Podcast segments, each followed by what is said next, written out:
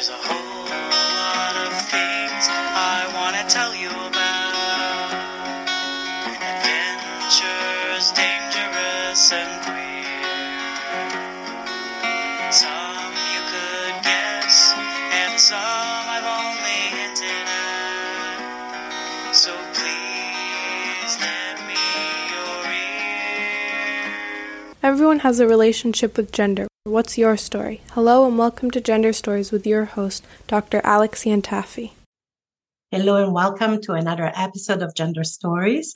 I know that I always say that I'm incredibly excited, but I am because every uh, guest on the show is so special. And today I have the honor to be joined by Lily Zheng, who's an author and also a sought after diversity, equity, and inclusion speaker, strategist, and organizational consultant who specializes in hands-on systemic change to turn positive DEI intention, that's diversity, equity, and inclusion intentions into positive DEI outcomes for workplaces and everyone in them.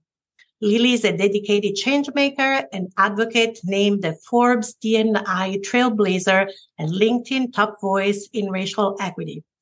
Lily recognizes that flashy one-time training sessions don't work and they work with organizations dedicated to the time and commitment that is needed to do diversity, equity, and inclusion right, to undo social inequality and injustice, and create organizational cultures that are rich with collaboration, respect, resilience, and innovation. Lily has been featured in and writes for media outlets, including the New York Times, NPR, Harvard Business Review, Quartz at Work, and HR Executive. They are the co-author of Gender Ambi- Ambiguity in the Workplace and second book, The Ethical Sellout. Their book, DEI Deconstructed, which I think was forthcoming when I was contacted, but it's now out, I believe, and published. Yeah, it's been out for a couple months. I know, really excited. So DEI Deconstructed, your no nonsense guide to doing the work and doing it right. Um, in this book, Lily presents a comprehensive set of solutions that hold organizations and their leaders accountable, laying out the path for anyone with any background to become a more effective DEI practitioner, ally, and leader.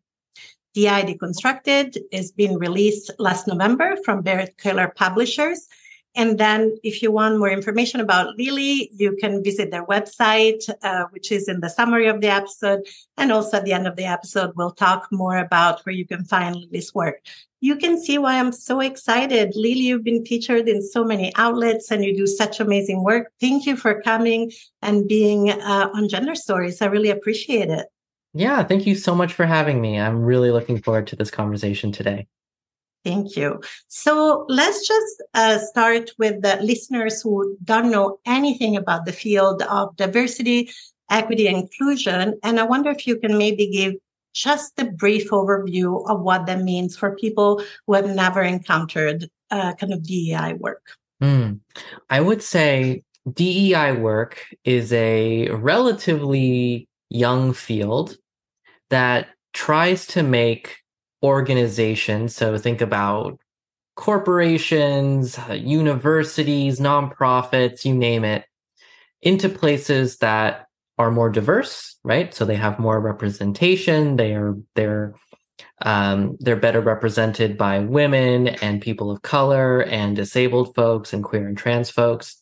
More inclusive in that they're better, respectful places to work people there feel that they're treated fairly, people feel a sense of belonging at work, and equitable in that folks are being paid fairly, folks are being treated fairly, there's no discrimination, and everyone can thrive in the workplace. These three acronyms, or rather the three letters in the acronym DEI, and you may have seen many of the siblings to this this uh, moniker, which is you know DEIBA, DEIJ, right? There's many other different acronyms, but essentially all of it speaks to this ongoing work of making organizations into better places that work for more people. And that is wonderful. And I love how ideal that sounds. And I know that there have been many critiques as well of DEI work. And I know as a, somebody who um, used to be an academic and employed by universities, I sat personally through many DEI sessions that were actually more traumatizing for those of us who were were mm. had minoritized identities and were in the room. Uh, and I know that especially uh, several folks of color really criticized the framework. And I feel that in some ways, you know, even the title of your book, DEI Deconstructed, uh, in some way kind of um, addresses that to some degree. So, can you talk a little bit about uh, how you feel that DEI can work best and really uh, live up to the beautiful vision, right, of diversity, equity, and inclusion? We want the result, we want the vision, and yet sometimes it can feel like a DEI workshop is like a, you know, a checkbox. Mm-hmm. employers like oh, great, we did DI training. Check, we are good. And now we don't discriminate. And that's not how it works, right? absolutely, absolutely. So um, I'll go ahead and start off by saying I fully agree with that perspective. In fact, I am uh, I'm a frequent critic of the DEI space. And it sounds weird given that I'm an active practitioner and I spend a lot of time doing this work. And so many of the the critiques of DEI are absolutely correct in that a lot of DEI work is more about intentions than it is about outcomes. It's mm-hmm. more about what training can we deploy or what nice words can we say in a speech and less about how can we actually ensure that we end discrimination, that we create well-being, that we create these outcomes of diversity, equity, and inclusion. Now, how we actually get there now that the the very cheeky answer is like well you should read the book but some of Absolutely. the ideas in the book right um, just to share more with listeners are that first we need to recognize that the big failure of the dei industry over the last few decades has been a failure to focus our work on outcomes. So, very few folks in the DEI space are able to say, this is the future we want to create and operationalize it. They're not able to actually identify, you know, how much representation are we going for? How do we measure inclusion? How do we ensure that we create equity? Equity, how so? For whom? In what way? Beyond pay equity, what other kinds of equity exist? And these foundational fundamental questions are needed so that we can do the very basic work of holding people accountable, right? Something that we say a lot in the corporate world is measure what matters. And nobody measures DEI. That's a problem, right? Because that means no matter how much energy you put in, at best, you're only going to be able to say, well, I felt good about that training. I don't care if you feel good about trainings. Did they work? Right? Like, did they fix things? And the the core argument that I want to make is we can't even start having that conversation until we can align on what it is we're trying to achieve, how we measure these things, and then also the very common pitfalls that have made it so quite a lot of folks, especially folks who are marginalized, um, just don't trust DEI work, right? We've all, or many of us, have sat through a DEI training that at best we felt like maybe is a C plus, right? In terms of quality. We've sat through trainings where people just read through long lists of do's and don'ts and trainings where people seem like they're more interested in protecting the company against legal liability than actually fixing any real issues. We've sat through trainings where facilitators will bring up really hot button issues, but not do anything to facilitate the space, which, like you mentioned, ends up oftentimes in like real harm and real trauma and not anything close to healing or reparation or, or improvement. So I think recognizing that the field that I'm in, the field of DEI, is just a little bit messed up. needs to be step one of getting anywhere from where we currently are, right? Like we we we have to face the music, the trainings, the one-off talks, right? Like this stuff isn't working. It's never worked. Um, and we actually have a lot of data and studies from the last 30 and 40 years showing just how these things keep failing. Now that hasn't stopped people from doing them over and over and over again. But I want through this book and, and my work to put forward a different way of doing DEI, right? A way that's grounded in data, a way that's accountable, um, a way that's led by marginalized communities, a way that rebuilds trust within companies and orgs in general, um, a way that leverages everybody inside of, of, of an org to work together on creating these outcomes.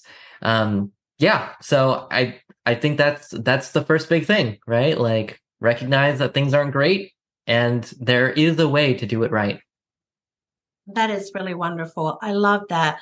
Could you share a little bit more about what elements can improve kind of DEI trainings, right? You talked about data, you talked about outcome and accountability. I love all of that. And like you said, step one is kind of recognizing how in many ways DEI has failed. And mm-hmm. so, um, you know, what is step two? Uh, you know, I know I want people to read the book, so you don't have to give away. Oh no, I'm, I'm going to give all of it away. I'm giving it all away. So look, so if step one is recognizing all the ways in which DEI has failed, we can actually reverse engineer how to do it right just from that answer, right? So, um, gosh, there are so many examples. I, I can't name them all, but one of the biggest examples of a DEI initiative that failed was actually undertaken by the Department of Defense in the US, right? The US military, essentially, in the 70s and 80s. And this was one of the most expensive DEI initiatives of all time. Most people haven't heard about it, which is wild because they trained nearly a million practitioners they trained so many people to engage in this work. They had an institute. They funded hundreds of hours of training for these internal practitioners that were going to go out in into the the military and lead these sorts of conversations about race, these courageous conversations about difference and race and inequality and all that. Um, it was very ambitious, especially you know in the 80s, and it was one of the biggest, most resounding failures of all time in DEI. Why? Right? We just have to ask why, right? Like, because most people haven't heard about this. It, it, you know, most people assume if you spend a bunch of money on DEI, you train tons of people, it's rigorous, it's got to work, right? So, how come it failed? Well, we can look at that one example and see just what happened. One, the practitioners used techniques that blamed and shamed their their participants. They put uh, typically white men in hot seats and would grill them. They would say, "Joe or James or Michael or whatever, right? Like you're a racist. Let's unpack everything you do that makes you a racist." And the goal of that exercise was to get people to confront their biases and become better people and become more self-aware and grow and all of these lofty things. Now, unfortunately, we know now what happens if you put someone in a seat and call them names is they do the exact opposite of all that. There's backlash effects, there's resentment, there's frustration, there's anger. And they usually take that out not only on the workshop facilitators, but other members of marginalized communities. And so that was big problem number one the fact that these sorts of conversations exacerbated tensions rather than reducing them. And then problem two, given these backlash effects, um, it turns out commanders within the military started to feel like they were losing control of their workforces, that there was a lot of tension going on. And so they tried to take back control from these practitioners and they sidelined the DEI practitioners and made them advisors. And then what en- ended up happening is over time, these trainings turned into check checkbox activities, bureaucratic hassles that people had to do to fulfill some requirement each year the content got more and more watered down so that it wouldn't offend people, which did avoid backlash effects, but it also avoided any helpful effects. And the spirit of the trainings was fully diluted to the point where at some point i believe in the 90s the training was rolled into some broader sort of staff support training that to this day probably exists. And it was really expensive. A lot of people were trained right? And it failed resoundingly now, the reason why I bring this up, it's almost like you go into a corporation right now and you see echoes of those sorts of trainings. You see some practitioners, you know, not really understand that it's not the best idea to to be putting people in positions of power into hot seats and grilling them. I'm sure it feels good. I've done it once or twice. It feels very vindicating. Um, not great over the long term. Um, oh, something also about the military they took specific efforts to avoid measuring the impact of their training. They were forbidden from measuring the impact of their training. There was a specific directive don't measure this. I don't know what people were thinking. Um, but we see a lot of that today also, right? There's this sort of mm-hmm. naive expectation that whether or not the training works, we don't want to know. We just want to fire and forget to just throw this training out into the world and hope it does something. And over time with the US military, what we actually found, um, or what researchers later found, uh, like 10 or 20 years after the fact, is that it increased disc- discrimination and decreased representation. It literally had the opposite desired effect. And we're still doing the same thing in companies today, right? So, what are the takeaways? What can we do that's opposite from that?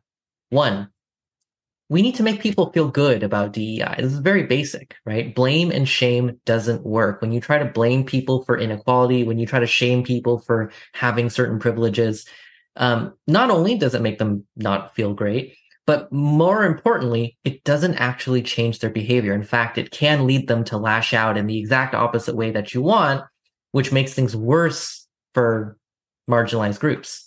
Instead, right, we need to be approaching this from a positive lens and giving people ways to engage in DEI work that help them maintain a sense of dignity and to feel a sense of pride in their work and and you know efforts.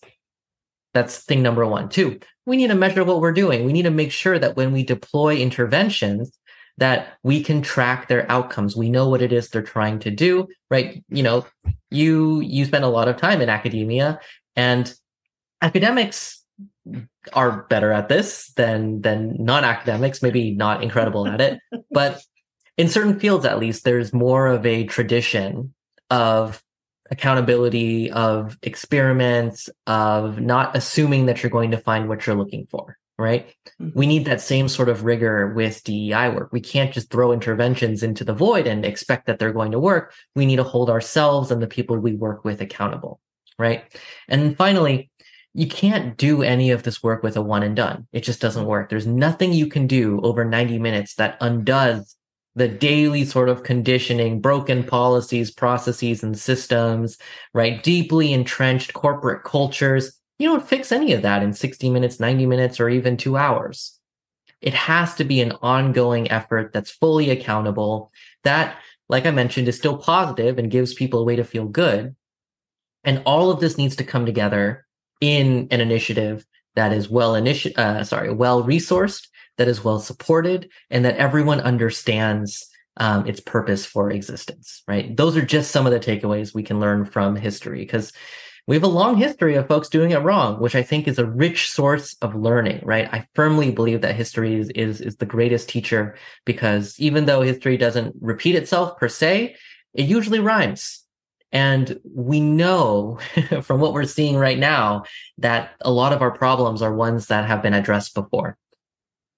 Absolutely. Thank you so much for that. That was so informative, especially as somebody as an academic who has sat through a lot of those tick boxes exercise. I was like, that sounds so much better. I can imagine how much deeper and more meaningful the work would be also if it's ongoing, if there is accountability, if it's outcome focused, like you said. And um, and you mentioned, you know, cisgender heterosexual white men at one point, you know, being put in the hot seat and being shamed. And, and in a way, for better or for worse, uh, corporations and definitely academia um, is still full of cisgender heterosexual white men. And so, mm-hmm. how can this work um, kind of help um, those folks who, in some ways, are at the pinnacle of privilege to leverage their privilege and power for change? Are there specific strategies that work better than others to kind of engage uh, white cisgender men? Because in some way, there's almost like this um, defensiveness mm-hmm. or kind of rejection of DI work straight away um, from some. You know, of course, not all. No Absolutely. population or category is a monolith, but are there ways that work better to kind of um, kind of bring in those cis white men and help them leverage uh, their power for good, for want of a better word? Yeah. So the first thing I would recommend is you need to make sure that they understand the problem in the same way that you do. Because if they don't perceive that there is a problem and you do, this conversation of, well, how do we engage you to problem solve is already lost before you've started, right? And this is often one of the big challenges. Um, you can talk with a lot of very well intentioned leaders who will say, there are no problems in this company. Stop trying to make problems where there are none. Or our institution is a great place of learning and inclusion, and everything I've seen has been really positive. So I don't believe that I need to do anything extra. I'm already, you know, doing my best. And so you need to start with building that same sort of shared understanding, right? Um, essentially, you need to make sure that that their perception of reality aligns with yours. And there are lots of ways you can do that. The sort of traditional sense is to share stories about your experiences to help them build empathy. That's been done forever. That will continue to be done forever. It's not ineffective. And there are other ways to go about it as well. I personally prefer data uh, and and gathering both quantitative and qualitative data and breaking that down by race, gender, demographics in general. Um, usually for corporations, I will look at race, gender, ability, sexuality, religion, and then also factors like tenure, department, um, seniority, and so on and so forth and say, where are there inequalities in this organization, right? Like, where are things not working? Where do people have a disparate experience? And the data, the, the quant data shows us exactly what's happening. And the qualitative data illustrates those patterns with stories. So maybe we'll see in the quant data that there's a belonging gap between queer and trans employees and cisgender heterosexual employees in that let's say 95% of cisgender heterosexual employees feel like they belong at the institution while only 45% of queer and trans employees feel that same level of belonging. And let's say you even have the data to localize it to let's talk about a university setting um, to localize it within um, hmm, undergraduate student affairs staff right? Maybe that's where the problem is most exacerbated so, well, now you have a really compelling story. And if you have good qualitative data, you can dive into those experiences. Maybe there's a story from like a queer student affairs staff member that talks about being discriminated against or harmful jokes or policies that aren't working. And use all of these things to say, well, this is what we're working with. You can't really argue with this because you see there's so much data in the aggregate that's showing these very clear themes. And that doesn't tell you exactly how to solve it, but that tells you what it is you're working with. Now leaders don't get the excuse of, well, there's nothing going wrong because you have this shared reality. Once you start from there, it's actually relatively easy because then you just give leaders a way to feel good about fixing it. And that's, that's the part that a lot of folks get stuck on um, I think oftentimes we conceptualize of cisgender heterosexual white men or you know privileged groups in general as being the target of mm-hmm. our initiatives rather than being the drivers of our initiatives. And that breeds resentment, right? Like if Alex, I said, I'm here to fix you, you're the problem. You're not going to take it well, right? Even if the data shows that people like you are the problem, right? Like it, it doesn't go over well. Instead, if we say, wow, this is a real challenge, as a member of this group, I really want to work with you to see what we can do to make this experience better for everyone. Right. I want you to take the lead. I want you to get the credit, right? Like let's let's make everyone feel good about making these things feel better. I want you to help drive it. Let's do this together and build on all of the things that you know, all the things that I know to fix these problems. That framing is very different because it gives people a way to now immediately after seeing data that is that is not great right? Like you feel bad. You feel a sense of loss. You feel you know a threat to your sense of self. So you immediately follow that up with something positive. You say like this is something really good. Let me give you an opportunity to like help lead the change. So that that threat is immediately replaced with this sense mm-hmm. of pride. I can fix things. I can make it better I can work on behalf of my org to make everyone have a good experience, right? Just, just psychologically, right? Like that makes such a huge difference in getting people engaged and getting people involved. Um, and I don't see too many people doing it, right? But this positivistic approach to the work isn't just, you know, me being soft on white men. It's it's me, you know, relying on all the research we have about what motivates behavior change, which overwhelmingly, right, is treating people like adults and making people feel good about engaging in what you want them to engage in. It's very simple, actually.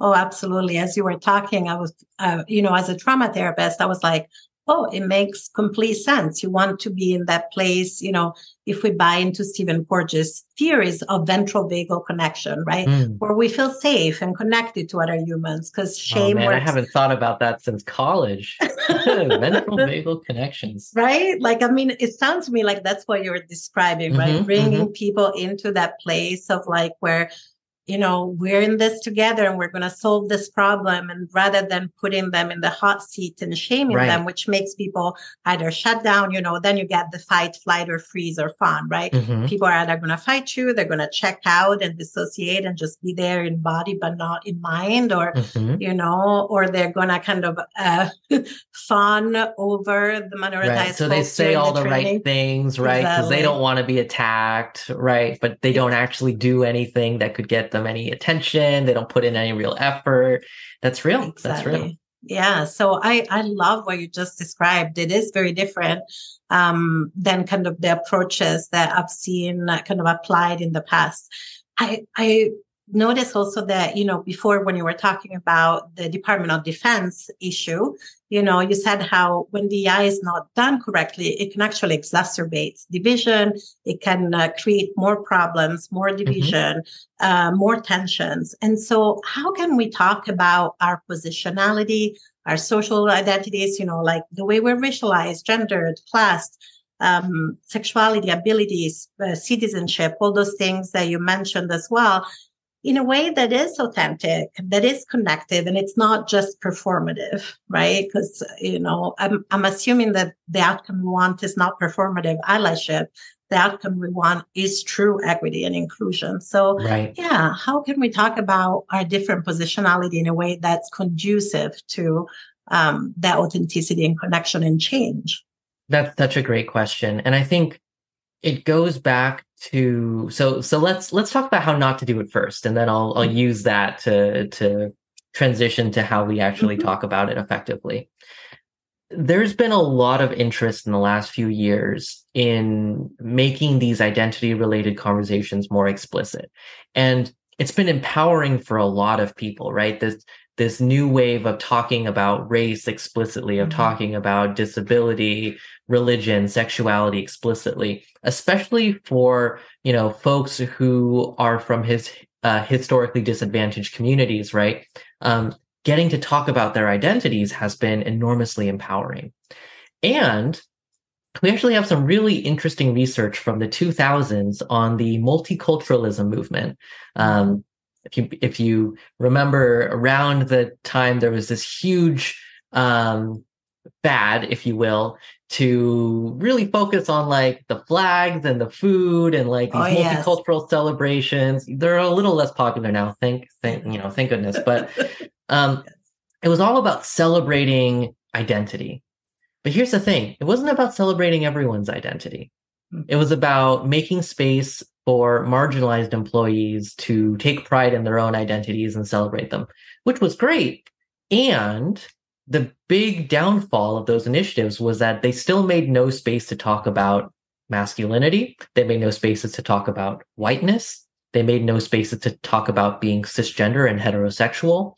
And so all of these privileged identities, which we know from lots of research, right? One of the benefits, but also the curses of having privilege is never needing to name it all these groups didn't have a way to talk about their identities. And so paradoxically, they felt a sense of exclusion, right? There's mm-hmm. events for everyone except for me.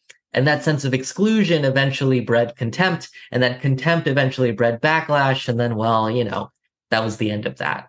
Now, I think there's something to take away from that though, right? Like we shouldn't just take away like, oh, you know, the white men ruined it for everyone again. Instead, we need to take a different approach to this work that says identity is critical and everyone has one. And when we talk about identity, we need to do so in a way that recognizes that we're not playing oppression Olympics here. we're genuinely trying to understand how our positionality, our unique positionality impacts who we are, impacts how we navigate systems, and gives us insight into building better ones. This is one of the biggest problems I see with identity related con- conversations. It's identity for the sake of, of ending up higher or lower on this oppression Olympics, mm-hmm. you know, poll, right? Like it's, it's absolutely the wrong way to think about it. It's saying like, well, I'm a queer, trans, non-binary, uh, neurodivergent person of color.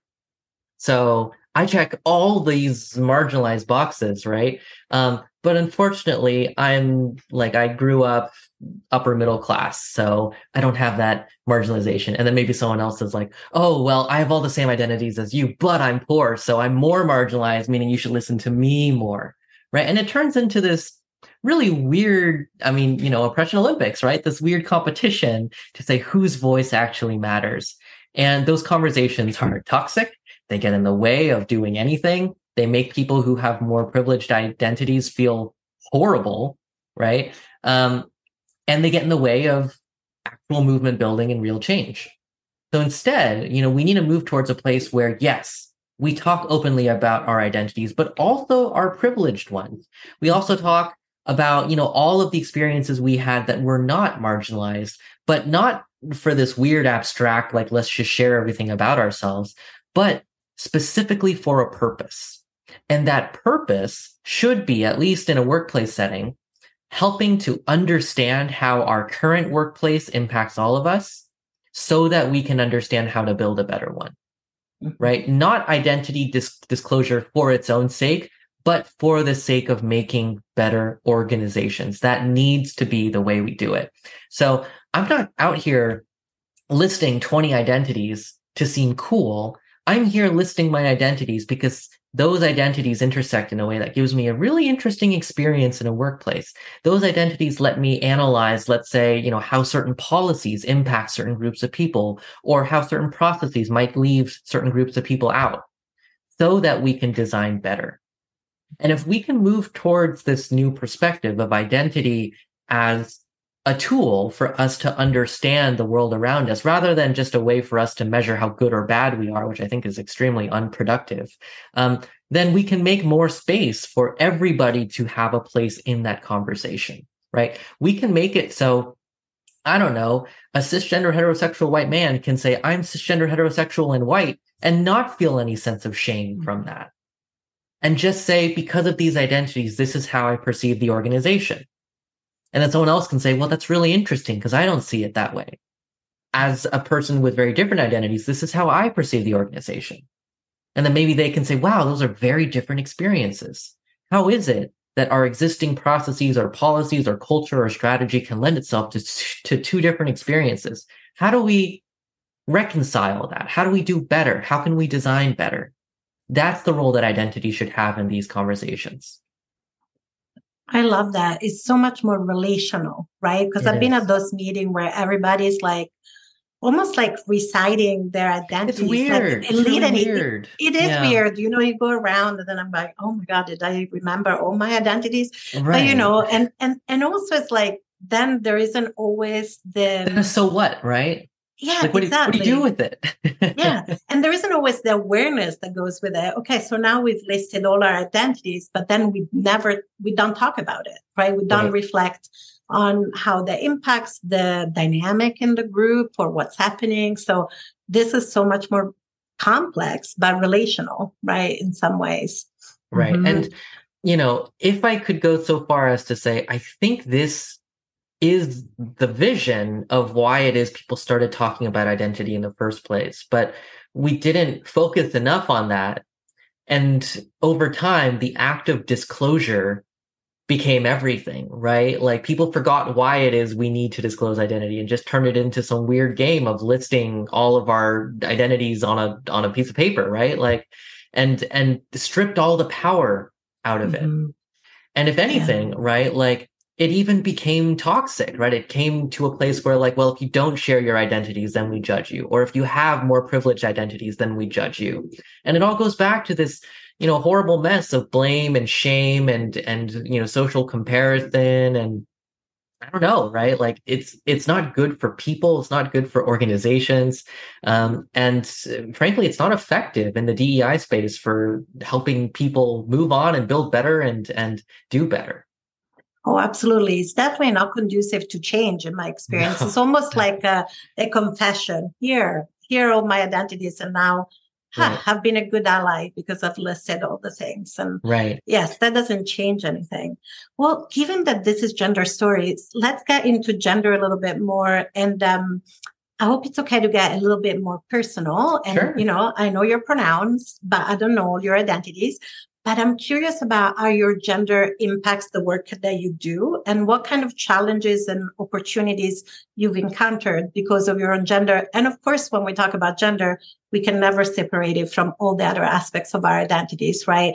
Uh, whether, you know, our, our we're our sexuality, uh, mm-hmm. how we're racialized. So when I say gender, I also say all those other things that kind of are impossible to separate in some ways. Yeah, absolutely. But focusing on gender primarily, I think my answer to this question has changed over the years, um, which I guess is not super uncommon for trans people. I am trans.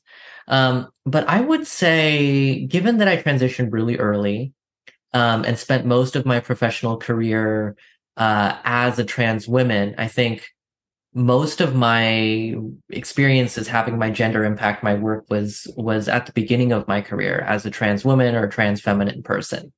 I think I spent a lot of time thinking about my gender expression and my gender presentation and all sorts of things from how I talked to how I related to people. Um, like I think I spent a lot more effort to like pitch my voice up, right? I was performing gender a lot more in that way. And I would say that I was impacted by a lot of the societal expectations around women, right? Um, which certainly trans women face as well. I think it's complicated because I'm also East Asian, right? And there are additional prescriptive stereotypes about East Asians, right? Being docile or quiet or soft spoken or referential or whatnot. And uh, I, am sure it comes across, but that's that's not exactly my personality. Um, I'm pretty out there. I, I, I will say what I want to say. So early on in my career, I think there were some people who, given how I looked and and presented, were like, "Oh, I was expecting you to be a lot more soft spoken." Mm-hmm. Um, like you're kind of in my face, and I'm like, "Yeah, yeah, I guess I am." However, I think that's changed a lot in the last few years. Um, namely, in that I don't identify as a trans woman these these days. I, you know, I right now I would probably identify as like a non-binary trans femme. Maybe um, the terms change all the time, and sometimes my sense of gender changes all the time too. But it's been weird because since changing my my pronouns and changing how I identify, I would say I'm I'm treated a little differently than I used to be. And I think it's just that no one knows how to classify me in terms of gender, so they just don't try. Which I feel bad for saying, but it's kind of nice. Like I don't feel like I get judged by masculine stereotypes, and I also feel like I don't get judged by feminine stereotypes.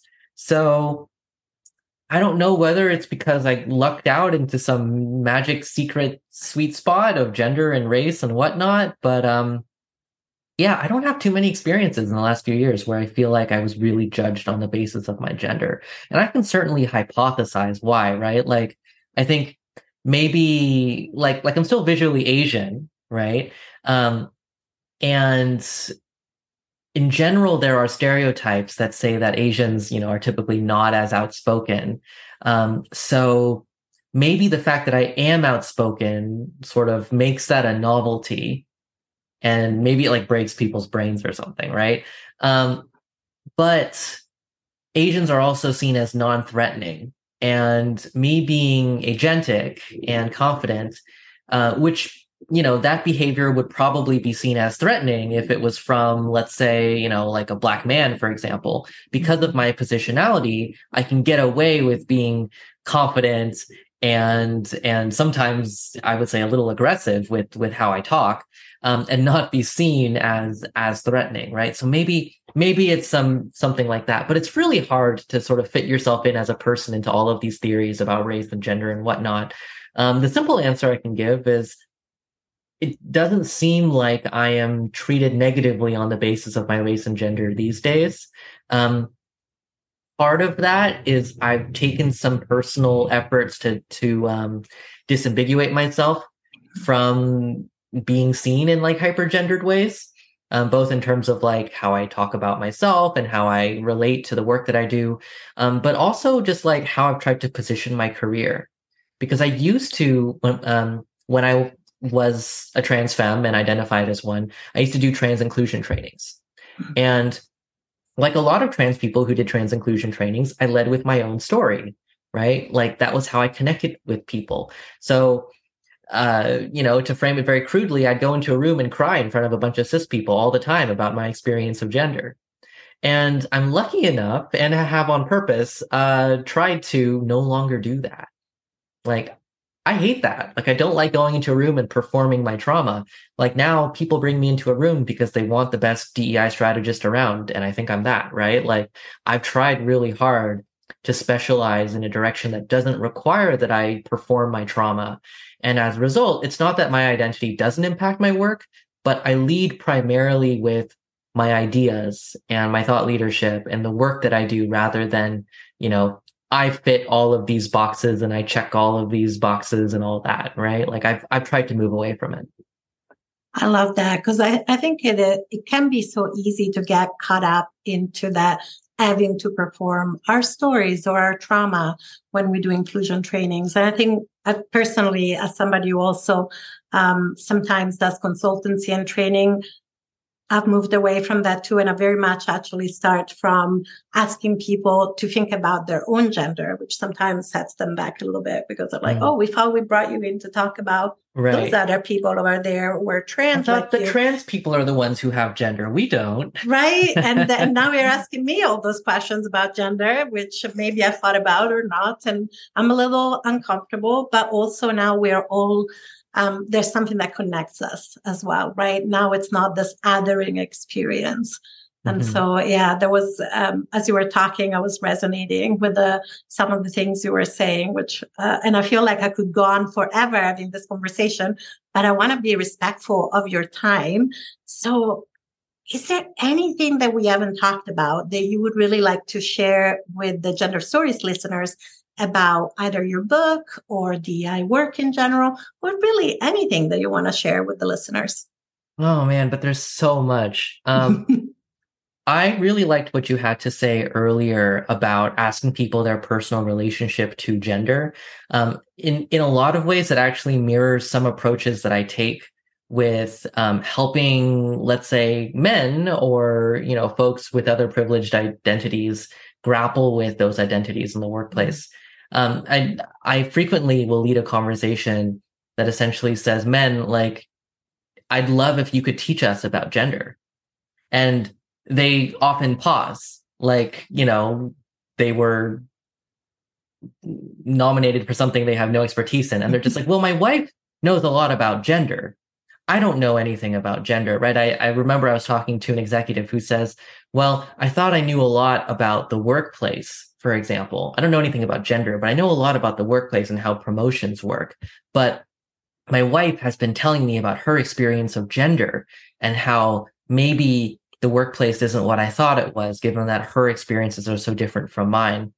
And I pushed back against this person and I said, look, your wife understands gender and knows how to work, how the workplace functions for people of her gender. And you also understand gender you know how the workplace functions for people of your gender. And this is something difficult. It's that, you know, I mentioned this about privilege earlier. It's a it's a double-bladed sword, right? Like you don't think too often about how your privilege is itself a unique experience, right? Like masculinity is a unique experience and being able to unpack exactly how you being a man or you being white or you being upper class or you being non-disabled or cisgender or or um, heterosexual how all that affected your experience not in any good or bad way just how it you know impacted your experience is enormously powerful because it gives you insight into the world around you i tell everyone everyone's own experiences, your own positionality gives you a valuable but incomplete insight into the world. Valuable but incomplete, right? Mm-hmm. Everyone is valuable. Everyone's experiences are valuable, but no one's experiences are perfectly representative of everything. This is why we need to be talking together not to you know de- determine who's worthy or not or who's a good person or a bad person but so we can put together all of these disparate pieces of the puzzle and get a clearer understanding of the world around us right? It reminds me of um, uh, this teaching concept called jigsaw learning where you give a room full of students different parts of the problem and different information they need and say figure it out. And students will start by themselves and say there's something wrong here. I can't figure it out. Right. And that's by design. It forces them to come together and share ideas and share information and put all of these parts together so that they can figure out the problem. I would say gender and identity in general is exactly the same, right? You need to have everyone coming together with their experiences so that you can accurately understand the state of the organization or the state of the department or the team or the world even right? So you can work together and problem solve. And I like thinking about it in this way because it gives people, especially people with privileged identities, a really valuable place in this work. It doesn't center them. In fact, it doesn't center anyone, right? It says simply, we need everyone here to be able to do this work effectively. Yeah, I love that. Well, and it centers the work the mm-hmm. outcome, right? Mm-hmm. The outcome is equity, it's inclusion, right? And I love that. I feel like I could say so much more, but I'm going to take a deep breath and, and control uh, my desire to have this conversation for the next three hours. and instead, I'm going to ask you if people want to find your book or more about your work or even want to book you for training, like how can they get in touch with you? Where they can find out more about the wonderful work that you do. Yeah, well, you can find me on my website at lilyzheng.co, and um, we can probably put that information in the summary. And you can follow my work most easily on LinkedIn. Um, just search me, Lily Zheng. Um, and yeah, there's a lot there. I post multiple times a week. I put everything I do up on LinkedIn. So those are your best two places to learn more about me and engage with my content. And I love getting messages and DMs from folks. So please reach out. That's wonderful. Well, thank you so much, Lily, for uh, coming to Gender Stories today. I really appreciate everything you shared. And maybe we'll just have to have a part two for all the other pieces of the conversations we didn't get to today. perhaps, perhaps, yeah. maybe Thank you so much for having me. When the next book is out. Well, thank you so much for coming today. Thanks. and dear listeners, as ever, thank you for supporting Gender Stories. And if you've enjoyed this episode, please share away and buy Lily's book, DEI Deconstructed, and check out their work. Thank you so much.